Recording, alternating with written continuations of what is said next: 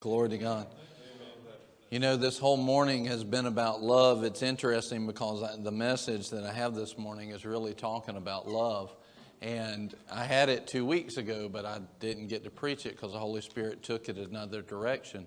Um, but that's and then Nicole gets up here and she's talking about the love of the Father and everything. It's the love of the Father. It's the love of the Father. It's the love of the Father. He he wants to do a new thing in you. He wants to, but we've got to see him. You know, think about the prodigal son. Can you see how the prodigal son got crusty towards his father? Right? He didn't see his father for who he really was. And then there's that moment where it comes and all of a sudden he wakes up he wakes up. Listen, even if we're like the best Christian in the place, right, this morning, I guarantee you there's still some areas in your life where we need to wake up. I guarantee you there's some place where we've been crusty and we need to wake up to the love of the Father, see Him for who He really is, and step into that place. And, and I, you can turn, we've been talking about healing, and this is uh, part seven in healing. Healing can be yours. Healing can be yours. And uh, we may have come in here one way, but we're leaving another way. And we're taking healing with us, right? Even if you're in perfect health, you are called to be an ambassador of God, and you have a responsibility to raise your faith for healing for ourselves and for others. These signs shall follow them that believe. They'll lay hands on the sick and they shall recover. Healing is a command of God for every believer to walk in it and carry it, to be a carrier of it. Well, listen, you don't just move into the place of healing just by agreeing with God. Did you know that the devils agree that God's a healer? But they're not putting faith towards God as their healer. They denied that when they denied Him.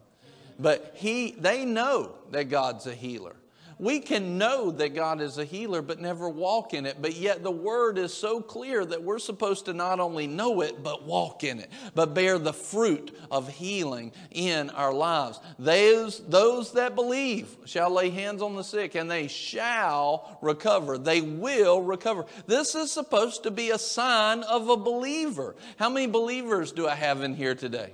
Amen if you're a believer, this is supposed to be a sign of a believer. People are supposed to be able to know that you're a believer simply by the fact that you walk in the signs of a believer.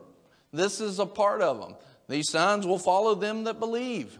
They will speak with new tongues, right? They will cast out devils. They will raise the dead. They'll heal the sick. These are the signs that follow a believer.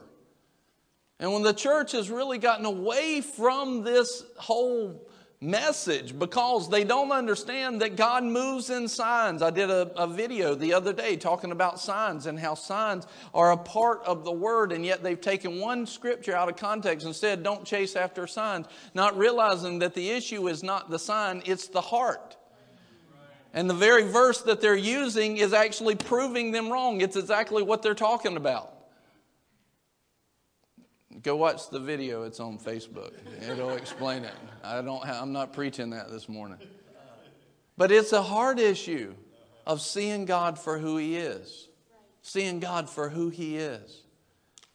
These are supposed to follow us. In healing, we're not supposed to be just the healed people of the Lord. We're supposed to be carriers of the healing nature of God. Not because we ourselves of our own accord are anything, but with Him. We are the body of Christ, the hands and the feet of Christ in this earth. That when we pray for people, things happen. But a lot of people just think that it's all up to God, like what Patty was saying. They're waiting on God to show up and do something, and God's saying, I'm waiting on you. I did everything. When I gave my son and he, he died on that cross and then he rose from the grave, my part is done. So now we go into a message about healing. People are like, well, I know God wants to be a healer. Yeah, but are you doing it? Because that's really the telltale sign of whether or not you actually are where you need to be. And then you've got some people, man, they're laying hands on the sick and they're being healed all over the place, but man, their finances, whoo, well, they are in the, they are in the pits right? And so you've got, you, we want to walk in every area of God's salvation and anointing and be a carrier of every area, every anointing of God, right? We want to be a carrier of the blessing of God. And that means that we carry it with us, not just in healing, but also in provision. Not just in healing and provision, but also protection and deliverance and restoration. And for sure, we want to be leading people to the Lord and leading them to eternal life and making disciples leading them to being filled with the Holy Ghost so that they will be empowered to be the witnesses. So, a lot of times when we hear, oh, we're doing a series on healing, I agree, God's a healer. Well, are you walking in it? Because He commanded you to do that.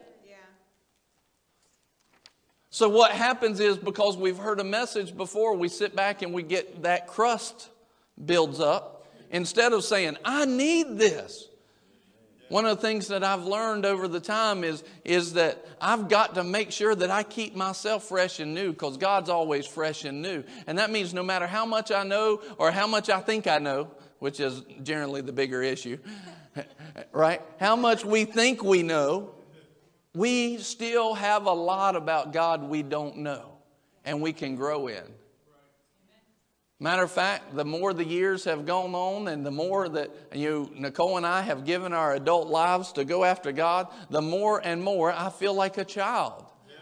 Now, when I compare to other people, maybe it looks different. But I'm not supposed to compare to other people. Our, our curve is Jesus. We're supposed to be raised up to the fullness of the stature of Christ. He's our curve.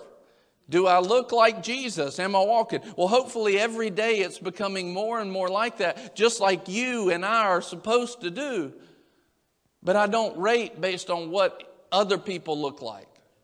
Because here's what we have going on right now in this society, especially in church society, is you have a level that's accepted and even what people call good in church society that is so subpar for the things of God that anybody that comes up a little bit above that, they're like, oh, you got to be a pastor.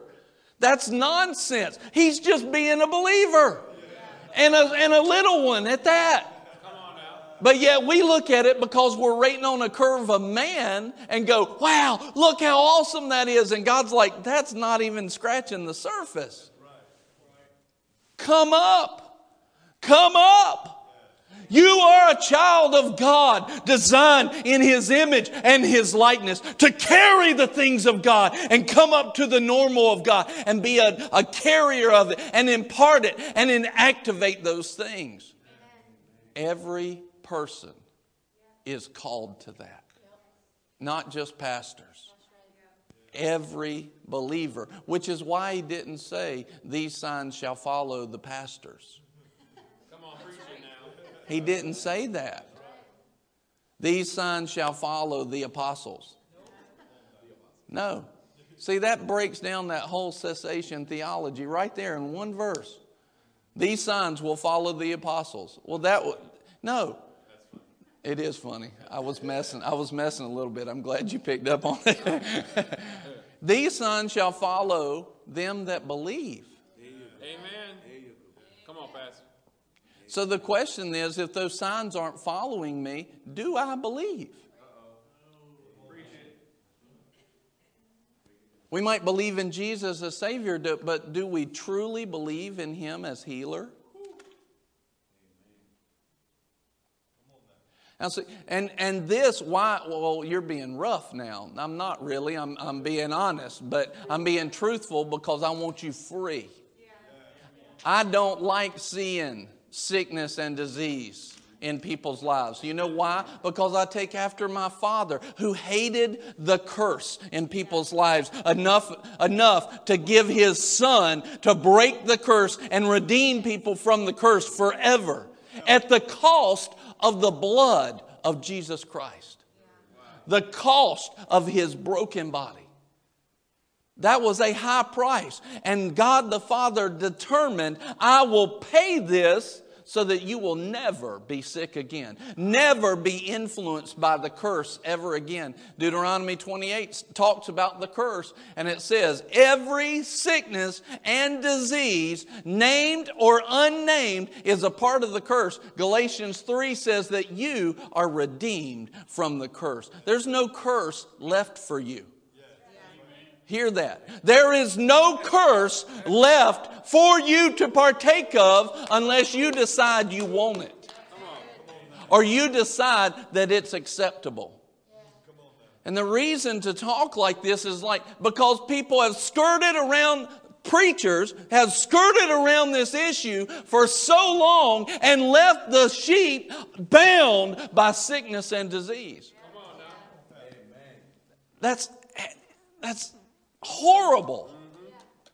Lots of other words I probably shouldn't say. It's bad. It's not good.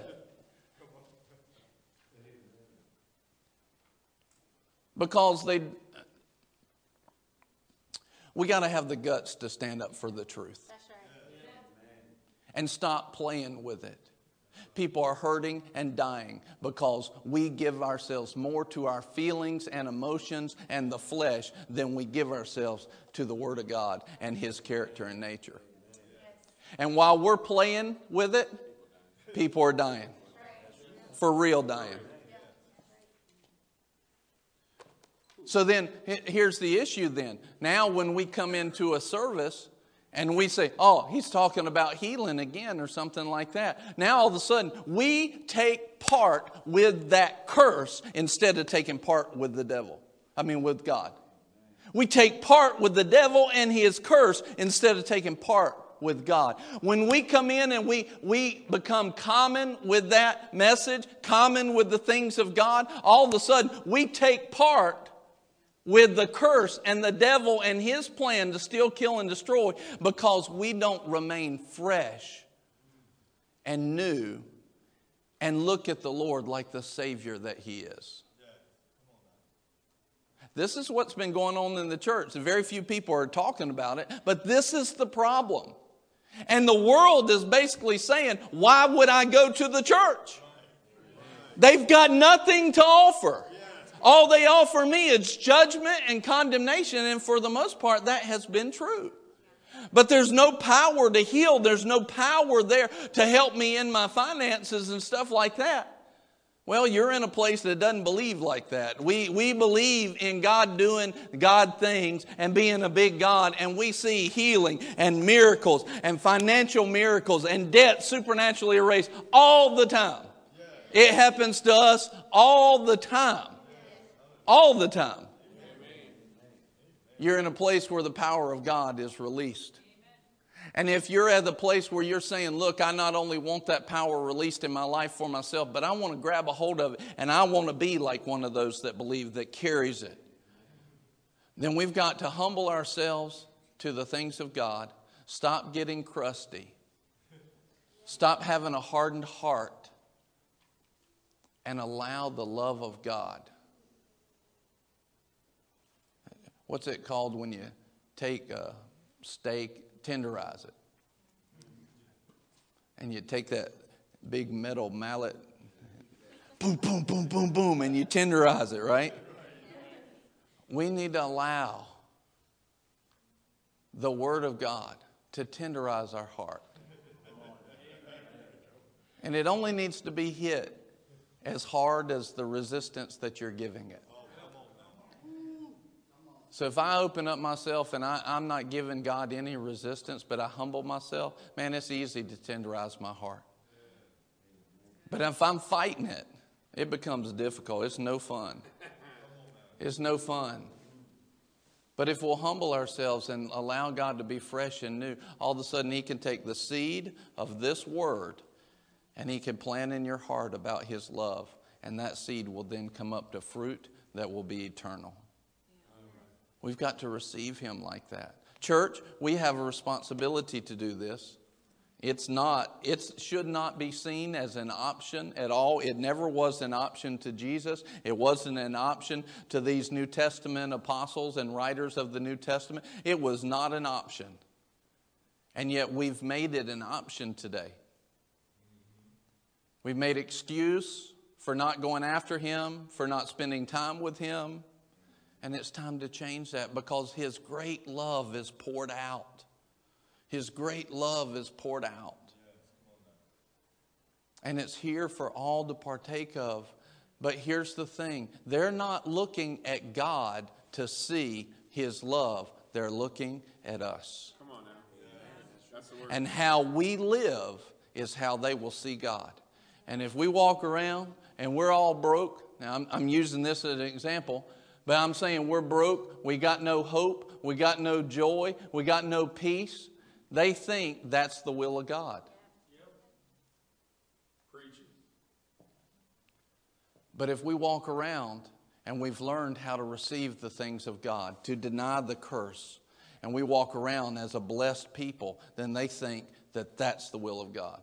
Because listen, as much as the, wor- the church world is preaching all kinds of religion garbage to us, the world itself, it's only looking with eyes like this. What's the fruit? Is there power and love in that place? I want to see something strong and supernatural. Are they carrying it or are they not? They're looking at the fruit. They don't care about all the ins and outs of religious dogma. They care about is there supernatural strength there. And that's why they're going to movies, seeing all the hero movies, because they're looking. They got something, even the world, even when they don't know Jesus, they got something on the inside of them going, I want, I'm supposed to walk in greater. Now they don't know the answer to it, but we do. And that's where we push aside all the religious garbage. We get to the meat of God's love. He's a good Father, He loves us. We get to the meat of that. And we let that start to manifest in our lives. And then the world looks on and goes, Look at that. I need that. I need that love. I need that power. I need the glory of God. I need that.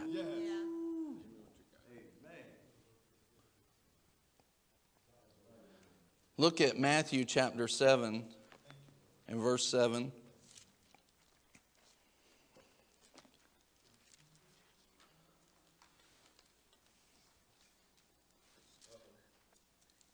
It says, Ask and it will be given to you, seek and you will find, knock and it will be open to you. For everyone who asks receives, and he who seeks finds, and to him who knocks it will be opened. Or what man, what man is there among you who, when his son asks for a loaf, will give him a stone? Or if he asks for a fish, he will not give him a snake, will he? If you then, being evil, know how to give good gifts to your children, how much more will your Father who is in heaven give what is good to those who ask him? Now, in another passage where Jesus preached this as well, it says uh, basically ask and keep on asking, knock and keep on knocking, right? And, I, and it may be just in the translation of these words up here, it means to do it continuously. So people found that it meant to do it continuously. And what they were, what they were saying was this I've heard preachers preach like this. This is the kind of religious junk I'm talking about. And, and watch, just look at this first verse well, I'll come back there and say, I've heard this preached like this. Well, even though somebody gets up and they don't want to come answer the door, just keep on knocking and eventually God will come. Keep on asking, eventually He'll ask. What are they putting on God? They're putting on God a nature of man. They're saying that's not what the Lord is saying about keeping on asking and keeping on knocking. That's not what he's saying. He's saying your answer, look, look at this first verse. He says, ask and it may be given to you. It will be given to you. Seek and you might find it. You will find it. And it will knock and it might open to you. No, it will be open to you. When you're asking for healing, seeking healing, you seek and you knock with all your heart. God says, I will be found by you, and He is healing itself. He is the healer when you ask. But see, here's what we've done because we've, we've learned it religiously. Maybe we've learned more, we've made experience more of our teacher than the word is, and we'll knock. We don't see it right away. Oh, well, I guess God wasn't home. I guess he wasn't home. I guess, I guess he's teaching me something. And we look for reasons because certainly it wasn't me who missed it. See, that's the issue. Certainly it wasn't me. I mean, I, Lord, I did what you said. And see, we start to apply to God the, the cursed nature that humans walk in. It's saying that passage is saying the exact same thing. I don't even believe when he says ask and keep on asking and knock and keep on knocking, I don't even think he's talking about the same issue. I think he's saying separate issues. Knock on healing and it'll be open. Knock on provision. It'll be open. Just keep on. Uh, you don't act like it's not open. You know the character and nature of God that it is open. I just keep on going. You know, if I'm going down life, I'm going through the timeline of life, and right here I need healing. Say, Lord, I need healing. Well, I might not feel it right then or manifest it, but when I get to the very next day and I need provision, I'm going to knock again and, Lord, I need provision. Uh, Lord, I need protection. Lord, I need deliverance. And I know that every single one of those prayers, the door is going to be open. Yeah. Every single one of those, the door is going to be open. Now, when it happens, maybe I've got something to do with it at that moment, maybe not. Who cares? It's going to be open. That's the promise. It will be opened.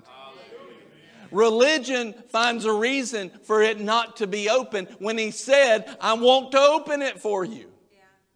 Did he say anywhere in here, I don't want to open it for you? No. For everyone who asks receives, and he who seeks finds, and him who knocks it will be open. Imagine this. Imagine if I come up to a door and I knock, boom, boom, boom. For whatever reason, it doesn't open right away. Am I ever going to enter the house without staying at the door? If I turn and walk away from, oh, well, they must not have been home. Now I'm never getting in the house because I removed myself from the question that I ask. I remove myself from the door.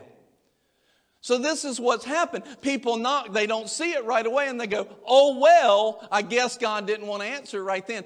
Right then, they removed their knocking. They removed their asking. They removed themselves from the door, and then they wonder why they didn't get it. You, it was self fulfilling because you might have had faith to knock, but then you pulled your faith back by saying it must not have been God's will. Can you see that? But where in here does it say that God didn't want to open the door? He says, You ask, it will be opened. It will. So many of the times when we don't see healing manifest is because we walked away from the door. We walked away. We walked away. And then we blame it on God. He says this What man is there among you who, when his son asks for a loaf, will give him a stone? Or if he asks for a fish, he will not give him a snake, will he? In other words, he comes up, he asks for a loaf of bread, and he, and he says, Look, even men will say, Oh, here's a loaf of bread. I need a loaf of bread. Oh, here's a, here's a rock. right? He says, Even y'all won't do that. He said, and if you wouldn't do that, he makes a, a, a contrast here. He says, if you wouldn't do that, are you thinking that the Lord would allow what you asked for to be counterfeit? It's not happening. If you then, being evil, in other words, you still have stuff in you. God doesn't have any of that stuff. If you then, being evil, know how to give good gifts to your children, how much more will your Father who is in heaven give what is good to those who ask Him? The whole point is God will not only answer and open the door, but He'll give better and bigger. That's who he is. It's his character, it's his nature. That's his love. That's his love. His character and his nature is to open up the door and open it up and open it up and open it up. He's saying, Look, this is a picture of God's love. So then it becomes, it's not the issue, God is not the issue in it, it's our thoughts towards Him that becomes the issue. See, we, we thought that he would maybe not, not answer it at that moment, right? We thought, well, maybe it's not him. You know, I, I've been thinking about this. Have you ever prayed for somebody, or you've ever even thought this, or even heard it preached that, well, you know, sometimes God, you know, He's teaching you something. He needs to teach you something. I need, I need 10 people, real quick, to come up here and just stand up against the altar, real quick. Just look, face me. Yeah, just, that's, Yep, that's good. That's good enough. All right, now, this is interesting. So it's kind of like this. This is the theology that we've had. Uh, I've come up for healing. Okay. Um, sorry, I'm teaching you something. Um, wow. Um, well, maybe, maybe. Just hold on. Um, okay, you can get healed. All right, and then um, now I'm teaching you something. And and what's our odds? What's our odds in America? Right the odds are like at, at the most one in ten. So it's like, well, already healed him, so sorry, uh, you aren't getting healed, right? Yeah, I'm teaching you all something. I, everybody's learning. Glory to God. And, and, give Him praise for it too while you're at it, okay? And come back next week. Maybe it'll be there. This is what's reality in churches because we've been taught the theology that God's teaching all these people. It, which is a better teacher, sickness or the Holy Spirit? One's anointed, and it's not sickness. But if this was how God operated, if this was how God operated, wouldn't we see that in Jesus' ministry? It would be all over the gospel. But how many times did he go into a city and he preached and he said, and he healed them all? Well, either everybody who wasn't learning something showed up to that meeting. Either everybody who was who was not learning something showed up. Or, you know, God wants to heal them all. Now, which one matches up with his character and nature? Heal them all. So, I mean, it, how, how coincidental would it be to everybody that showed up to Jesus' meetings, you know, was getting healed, and he healed them all, and he healed all of their sick, and he healed them all. How coincidental would that be? And yet, we've seen in the ministry of Jesus that never occurred, and yet we've taken it as doctrine. That's crazy. And then the world's going, why would I go to church? There's nothing there to benefit me. And they're right because the church has not believed on God. They thought God is a hard taskmaster. They thought he's a hard teacher. But Jesus, see, see that even that, it's like, man, this sickness really hurts. I wish you'd hurry up and teach me. I wish I'd learned my lesson, Lord. He's like, no, my yoke is easy and my burden is light. It doesn't line up with that either. See, this theology and this thinking is it's messed up. And it comes from the fact that we really don't know who God is. We don't know his love. But even in the ministry of Jesus, I mean, Jesus is like, okay, all y'all need to be healed. Okay, healed, mm, healed, mm, healed, mm, healed, healed, healed, healed, healed, um, healed.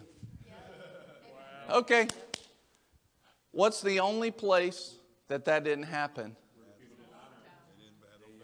Where they treated him as common. The people were standing up here, and he's like, uh, Will you heal me? Will I be healed? Right? I'll be healed. But the only place where it didn't happen was where he went, I'll heal you. And the person said, Now, now, Lord, you, you're just Brian. Now, now, Lord, you're teaching me something. Their faith was not in him as a healer. They didn't know him. They didn't know his love. They thought he would sacrifice. I'm here to give you healing. Oh, no, you're not. You're here to give me a stone. No, I'm here to give you the children's bread. No, you're here to give me a stone. The children's bread is healing. If, if you, the children's bread, and He gives us bread daily. No, no, no, Lord, you're really not here to give me healing. You're here to teach me something. You're here to give me a hardship and put a hard yoke so that I will learn my lesson. This is American theology for the most part. And it's a lot to do with why we don't get healed because Jesus comes in, he came into Nazareth and he's like doing the same thing at Nazareth that he did everywhere else. Healed. But their heart was hardened by a lack of faith because they saw him as common. They thought God was a hard taskmaster. They didn't know that he was a healer. They didn't know the love of God. And because of that, he could do no mighty work there, except heal a few. Who were the few? The ones who knew that he was the Son of God. So then, it didn't have to do with who God was, it had more to do with our knowledge of who God is and our understanding of his love and how much he loves us. Now, with them in mind, ask and it will be given to you. Seek, and you will find. Knock, and it will be open. This is a promise from God. Amen. It's a promise from God. I'm, not, I'm going to listen to Him more than I'm going to listen to a preacher. I'm going to listen to him more than I'm going to listen to the pain in, in my body. I'm going to listen to him more than the experience. Yes. Ask, and it will be given you. Seek and you will find. Knock and it will be open. For everyone who asks, everyone who asks receives. Everyone who seeks finds, and him to him who knocks, it will be open. Everyone. I mean, what man among you, when his son asks for a loaf, will give him a stone, or when he asks for a fish, he will not give him a snake, will he? If you then, being evil, know how to give good gifts to your children, how much more will your Father who is in heaven give good gifts? Give what is good to those who ask Him. In other words, He's saying this is an absolute. Based on the Father's love, you see, when you start to understand His love for you and how much He loves you and how much He wants to give to you, and when you start to understand that and you understand how much He loves you and how much He wants to give for you, you start to realize that His love demands healing be in your body. And the only one who can break that is me. You in your own life. You're the only one who can believe different about His love. And if you do that, you can break the healing that He wants to take. He wants to give you. And so then all of a sudden we become the ones where, okay, you're healed, but y'all are learning something. There's reasons, there's a bigger picture. Is that a loving father? I mean, if I bring Luke up here and he's in pain, am I gonna am I gonna say, now just put up with it? You, um, you're learning something.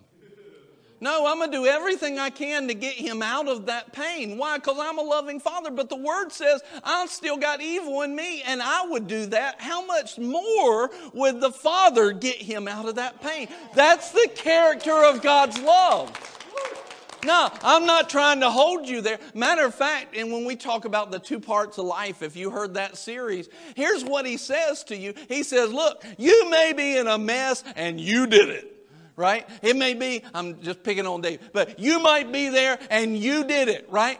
But here's what he says Does, Don't you see this pattern in salvation?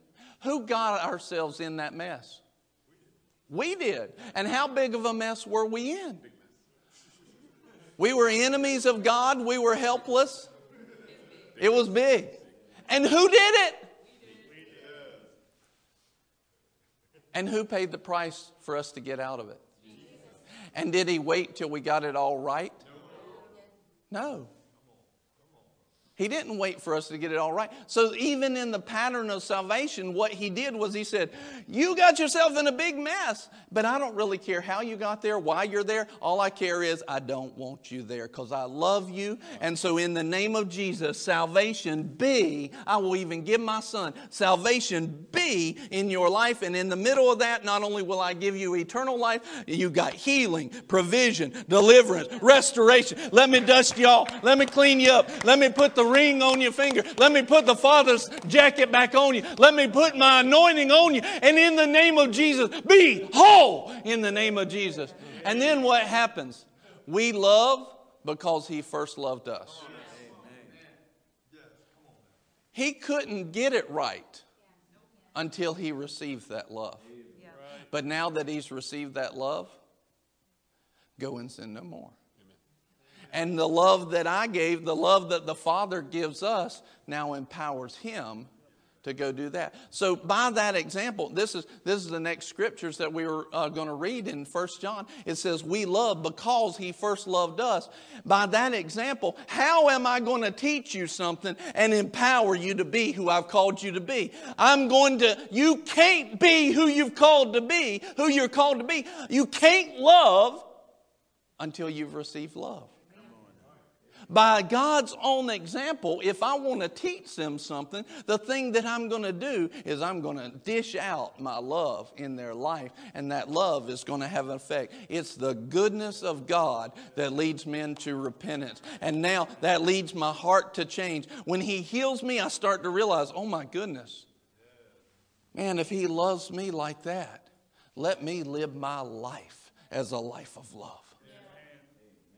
So, the best thing I can do to teach them something is not withhold it from them, but to give it to them. And that's the Word, that's Scripture.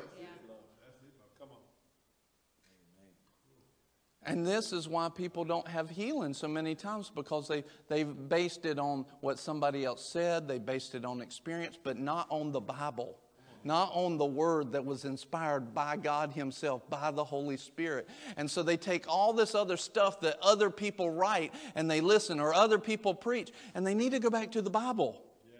They need to listen and see the heart and the nature of God. You see the same pattern in the adulterous woman. She messed up. She got herself in that place. And Jesus says, Neither do I accuse you. Now go and sin no more. It's His love. Amen. Thank you, guys. It's His love. 1 John chapter 4, verse 14. 1 John 4, 14. Just, just listen to this. 1 John 4, 14. We have seen and testify that the Father has sent the Son to be the Savior of the world. Whoever confesses that Jesus is the Son of God, God abides in him and he in God. Look, we've testified to you that Jesus is the Savior. What's his character? Is his character to teach you something through your sickness, or is his character to save you? See, we've overlooked the fact that that's his character and nature. He's a savior, he saves us. What does he want to save you from? Anything. It's his nature. His, nature is not a savior only in particular areas, his nature is to save you in every area. Every area. He's a savior.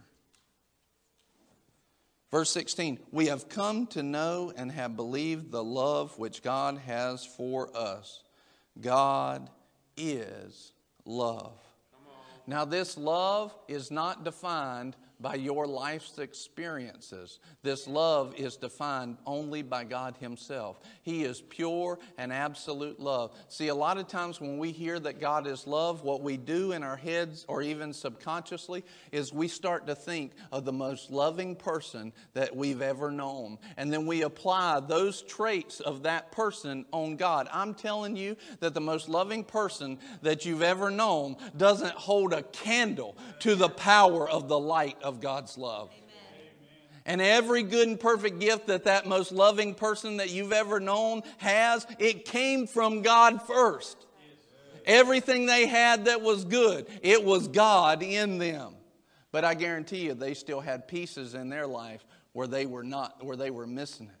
And so we rate God by somebody else, and that's how we can get off because we start thinking that in all that person's goodness and they had wisdom, now we start listening to their doctrine and their theology. But he says, look, even when you do good things, you still have evil. You still have a piece where you were corrupted. You still have a flesh that's carrying that stuff. He says, Look, I am good. When it says God is love, it is pure, it is absolute. There's no shadow of turning to His goodness and His love. That verse in James chapter 117, it's a defining of His love. His love is pure and perfect towards you, and it doesn't vary not one bit to the left or to the right. God is love, He is absolute love. And when you think about that, when God is absolute love and He's got that line of people that need healing in front of Him, which ones doesn't He heal? None. He heals them all. Why? Because He's absolute love. Now, they might not receive it. There, that builds the experience that then man feels like they need to explain. And that's the problem. Instead of looking for how God can be loved, they look for how He's not. Knock and keep on knocking because you never know when God's going to answer the door. No, knock and keep on knocking because He's going to answer that one and He's going to answer the next one and He's going to answer the next. That's how, see, you've got to see that absolute nature of God is so loving that all of a sudden these verses start to interpret themselves because you see, man, the love of God only has one decision. There's only one way for it to go to save you, to deliver you, to heal you, to provide for you. That's it. God is love. And the one who abides in love abides in God, and God abides in him. By this, now I want you to listen to this. This is going to give you a symptom of his love. Pay, pay very close attention to this. This is going to give you a symptom of the love of God. By this, love is perfected with us so that we may have confidence in the day of judgment. Because as he is, so also are we in this world. In other words, what he's saying is his love is so perfect that it will take our mess and give us a position to still be confident when we stand in front of the judgment throne. Now, I don't know about you, but I've been in the place before where I've been messed up, and the Lord says, Come here. And I'm like, mm, mm. No, I don't want to do that. I know that had never happened to y'all, but I've been there, right? Mm, no, Lord, I don't want that. But yet, He just defined a symptom of His love. He loves us so much so that when we're standing in front of Him on Judgment Day, we have confidence and not a wrong confidence, not, not a prideful confidence, a confidence because He doesn't want to kill me. He doesn't want to teach me something. He wants to love on me and to save me. He wants to love on me and save me. He didn't come to condemn the world, but to save it.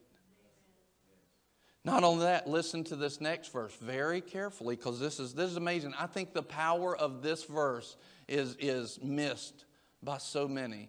So you be one of the ones that doesn't miss it anymore after today. Amen. Listen, listen to this. Verse 18. There is no fear in love, but perfect love casts out fear, because fear involves punishment, and the one who fears is not perfected in love. Now I want you to see something. There is no fear in love. Why? Why, why would you have fear of ever coming and getting prayed for? Because you might not get it. I might come up there and it looks like uh, there's, here's the other thing. People, if I come up for prayer, they might think I'm weak. And that's a real deal. People fight that every time, every prayer line, they fight that. But the word says there's no fear in love. That means love takes away every fear out of my life. Every one. There, there is no, this is an absolute statement made by the Spirit of God, made by God Himself. There is no situation that you will ever have to fear in when you're inside of love. Love takes away every fear. So now, now we start to understand that if we're walking in fear, we're not walking in God because God is love. And, and you start to see where, look, if I'm in fear, I've missed something about God. It's a great symptom that I've got something wrong in my thinking. It's a great symptom. But here's the bigger here's the bigger thing about it when you start to realize this. When if there's no fear in love, then all of a sudden I don't have to fear death. I don't have to fear whether or not I'll get healed or not. I don't have to fear this pain that keeps trying to rack my I don't have to fear that. Why? Because love will come in and fix every bit of it. Because that's the character and nature of love. It will take away every fear. I don't have to fear what people think of me what they don't think of me. I don't have to fear whether or not I'll have a retirement. I don't have to fear whether or not I'll have a vacation. I don't have to fear whether or not those bills will be paid on time because perfect love casts out all fear. There is no fear in love. I don't have to fear what the situation is, what it looks like when the storm comes and the wind and the waves look like they're trying to kill me. I don't have to fear that because I'm in love.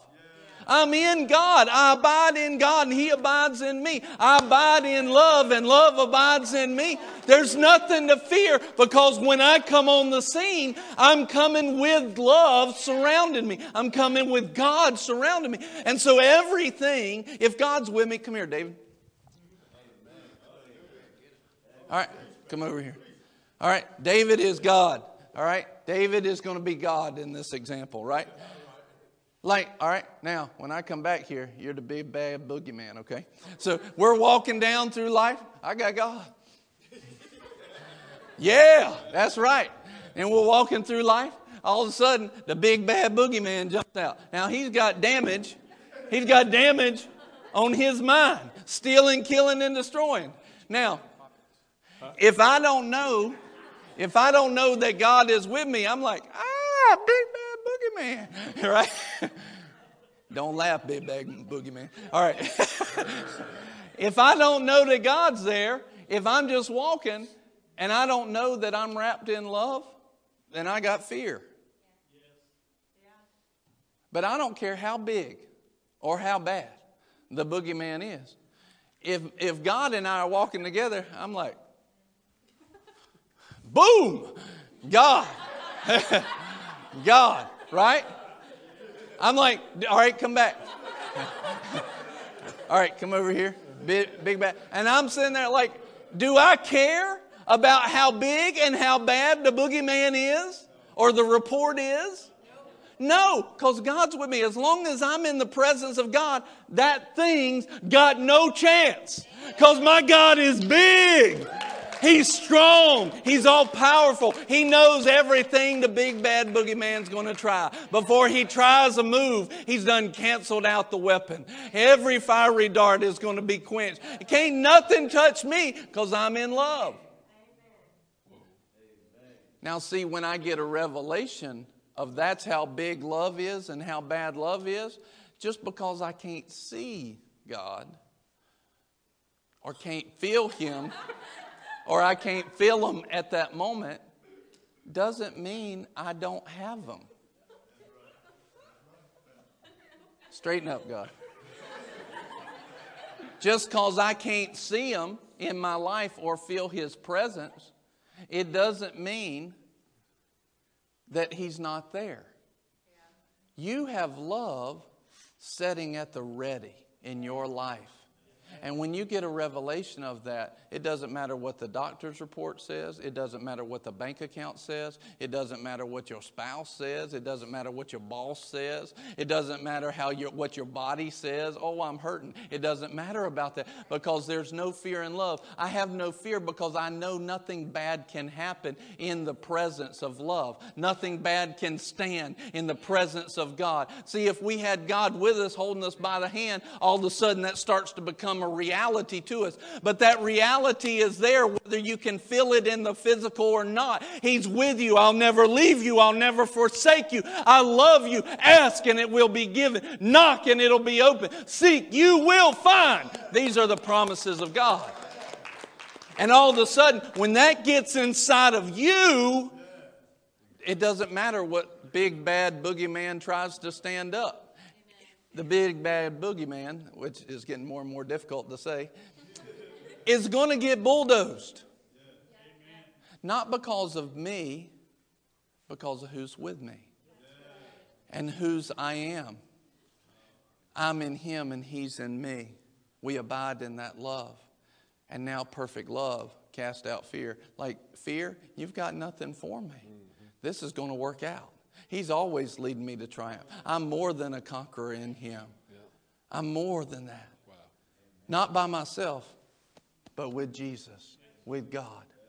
And now all of a sudden, doesn't matter. And see, here's the beauty of it is a lot of times we get the big head because like when we go with God, we just push right through that issue. And we think it's us. No, no, no, it was God the whole time. If you push through any issue, it was God. It was God. But we got to know who we are. We got to know who we are in Christ and that I am empowered. Empower me here. I am empowered by God. And when I might be just standing normal, but all of a sudden, some issue, anything, tries to present itself in our lives, some kind of storm, some kind of death, some kind of curse tries to present itself, when I start to know how big His love is in my life and who I am, all of a sudden there's something that comes on. There's a Holy Ghost like righteous indignation. No! You don't have the right to be in my life. You're not even legal to show up. No evil will come near my dwelling. No evil will befall my family. I am kept. I might be in this world, but I am kept from the evil one. Every fiery dart will be quenched. No weapon formed against me will prosper. All of a sudden, the Holy Ghost will empower and no, you got to move. And now that power is gone. And I was empowered to put that down because I had love. Love throughout every bit of that fear. Now, if that's true, whether you know it or not, that's true whether you recognize it or not. God's presence with you and His love to be with you and save you is true whether you walk in it or not. So then the question becomes who recognizes love? Who knows about His love and who will use His love? Perfect love cast out all fear. That talk tells me about his love. There's nothing I can face that love hasn't already handled. There's nothing I can face that love hasn't already handled. That means when I fear, when I feel fear, the Lord's already shown up and handled business. So I can just walk as if it's almost not there. I can just walk. Yeah, I may have to pray over it. I may have to speak to it because that's the way of God. But it's going to have no effect. It's not going to affect you, dear beloved child of God. It's not going to have an effect. And if it tries to linger, well, it's trying to linger. It's trying to present itself as higher than the truth of God's love. That's where it's our job to cast down every imagination that presents itself higher than the promises of God. Oh, and he tries to stand in the way. Nah, you've got to go. This battle is over. This thing's done. We're, we're finished here. It was finished on the cross when God poured out His love and gave me entrance into His love, and now I abide in love, and His love abides in me. There is no fear in love. Perfect love cast out all fear. No, you can try all you want to. You cannot stand. I'll pass. But you can't stand in the way. You will bow your knee to Jesus. See, they're not, it's not bowing to you, it's bowing to Jesus in you. When we believe for healing or we believe for something, we're not believing in the healing as much as we are believing in the love. Believe, we're, Lord, do you love me? Yeah, I love you. I knew you did. this thing's got to go. you love me. I, there's no fear less. This thing got to go. Because you ain't going to beat his love. You're not going to beat it. Then we've got to receive that as a child. Luke 18 15, they were bringing even the babies to him so that he would touch them. When the disciples saw it, they began rebuking them. Jesus called for them, saying, Permit the children to come to me, and do not hinder them, for the kingdom of God belongs to such as these. Truly I say to you, whoever does not receive the kingdom of God like a child will not enter it at all. Now, most of the time, see, our mind right there has jumped to kingdom of God being heaven in the sweet by and by. I don't think that's what it's talking about at all. I think it's talking about the kingdom is another word for the king's domain, the king's rule. In other words, I, what would love do in this situation? How would love rule when the big bad boogeyman stands up? Love would rule, nope, you can't be here. Healing. Love would rule, sickness go. So, and I'm going to enter into the king's domain, the king's rule. I've got to enter that as a child. I've got to see the love of God and I've got to believe it the way a child would, not the way the world has taught us adults to believe it. The world has taught us adults to believe it. Well, it didn't happen this time, so maybe God was teaching you something. Maybe there's this logic and that logic. Look, logic doesn't apply to a child. I tell Luke something, he'd be like, okay, all right. It doesn't apply. Uh, logic, and that's why God loves children, because logic doesn't apply to them. And God tells them something, they'll just be like, okay. I tell Luke, hey, when I lay hands on you, you're going to be healed. You're going to feel better right now. He says, okay. And he receives it. He'll just get healed just like that. Say, yep, I feel better. Mommy, where's food? toys. He'll just receive it. But I'll tell that to an adult and they'll be like, okay. Why? Because the logic of the world and experience has taught us something different from this word. But when we see the love of God and the symptoms of it, will cast out all fear. Perfect love cast out all fear we see the symptom of it. When we decide to believe that just as a child, and it's just that simple God loves us, nothing can stand in His way, in the way of that love. And Lord, I just believe it. It might not make sense, it might be completely illogical. I mean, Spock would never get healed, but it, it's, but it might be to the place where nobody would believe that this can happen. But Lord, I'll be a child with you. Okay. You love me. Glory to God. You love me. That kind of person, they can get healed all day long. You love me. I don't understand it. I don't deserve it, but you love me. I didn't do good. I, my bad doing is what got me in this place, but you love me. And as a child, I just believe on that love. All of a sudden, that love can bypass all the logic, all the corruption in the world. Love can bypass all the problems, and it can bypass all the, all the things that would stand in the way. And it can take that salvation and break through. Boom, every wall. Boom, boom, boom, healed. Because perfect love casts out all fear. Perfect love, which God loves you with it draws you to the place where He can solve it all. Every bit of it. He's always leading you to triumph. There's no situation you'll find yourself in that God is not faithful. 1 Corinthians 10 13. No situation. So when we can get out of the logic of our mind and become like a child with His absolute love, the world opens up to us. And not only that, but then the glory of God can come and feel, and the world will come to see the glory of God in you. And then you will lay hands on the sick, and they shall recover. When I first started preaching, I believed that I needed to feel something. I believed that if I was going to get somebody healed, I'd pray for them, and if I felt it, yeah, physical in me, then they'd get healed. And when I'd feel it, guess what? They'd get healed. But then I learned it had nothing to do with feelings. It had to do with believing like a child. And then I went for about a two year period of time. And when I'd get up to pray for somebody, I wouldn't feel anointing. I wouldn't feel stuff in my hands. I wouldn't feel any power of God. I wouldn't even have Holy Ghost goose pimples. I wouldn't feel anything. I had more people healed in that period of time than I'd ever had before.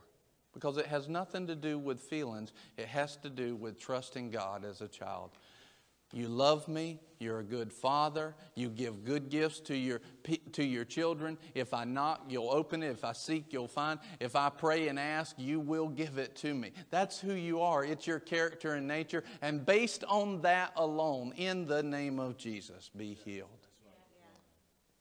And when I got that, all of a sudden I found that the anointing for healing rose up. Now, eventually that feeling came back, but what he was doing, he was showing me something. I don't have to feel anything. Matter of fact, a lot of times when we have the most anointed messages, I'm not feeling anything. I'm not y'all. A lot. I think a lot of people they think that wow, he's really feeling it today. A lot of times I'm not feeling nothing. Sometimes I am, but a lot of times I'm not. It's just I'm moving by faith. By faith, Lord, I trust you as a child. Your word says that you will confirm your word with signs following, so you're going to confirm it right now. And so I believe today He's going to confirm it with you. Patty,